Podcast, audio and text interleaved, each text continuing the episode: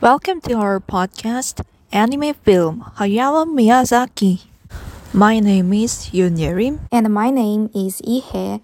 We are the hosts of Anime Film: Hayao Miyazaki. Our podcast will be mainly about Hayao Miyazaki's films.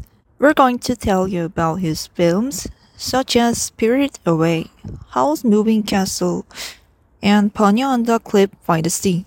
Besides his well-known films which I introduced before, also we are going to introduce about minor films too.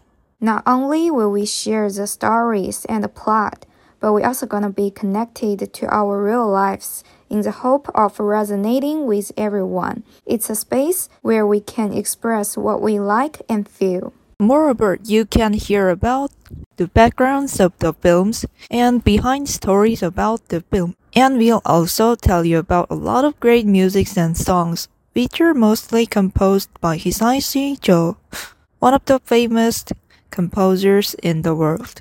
A lot of musics are still beloved until today. Our podcast is gonna be updated once a week for about 10 to 15 minutes.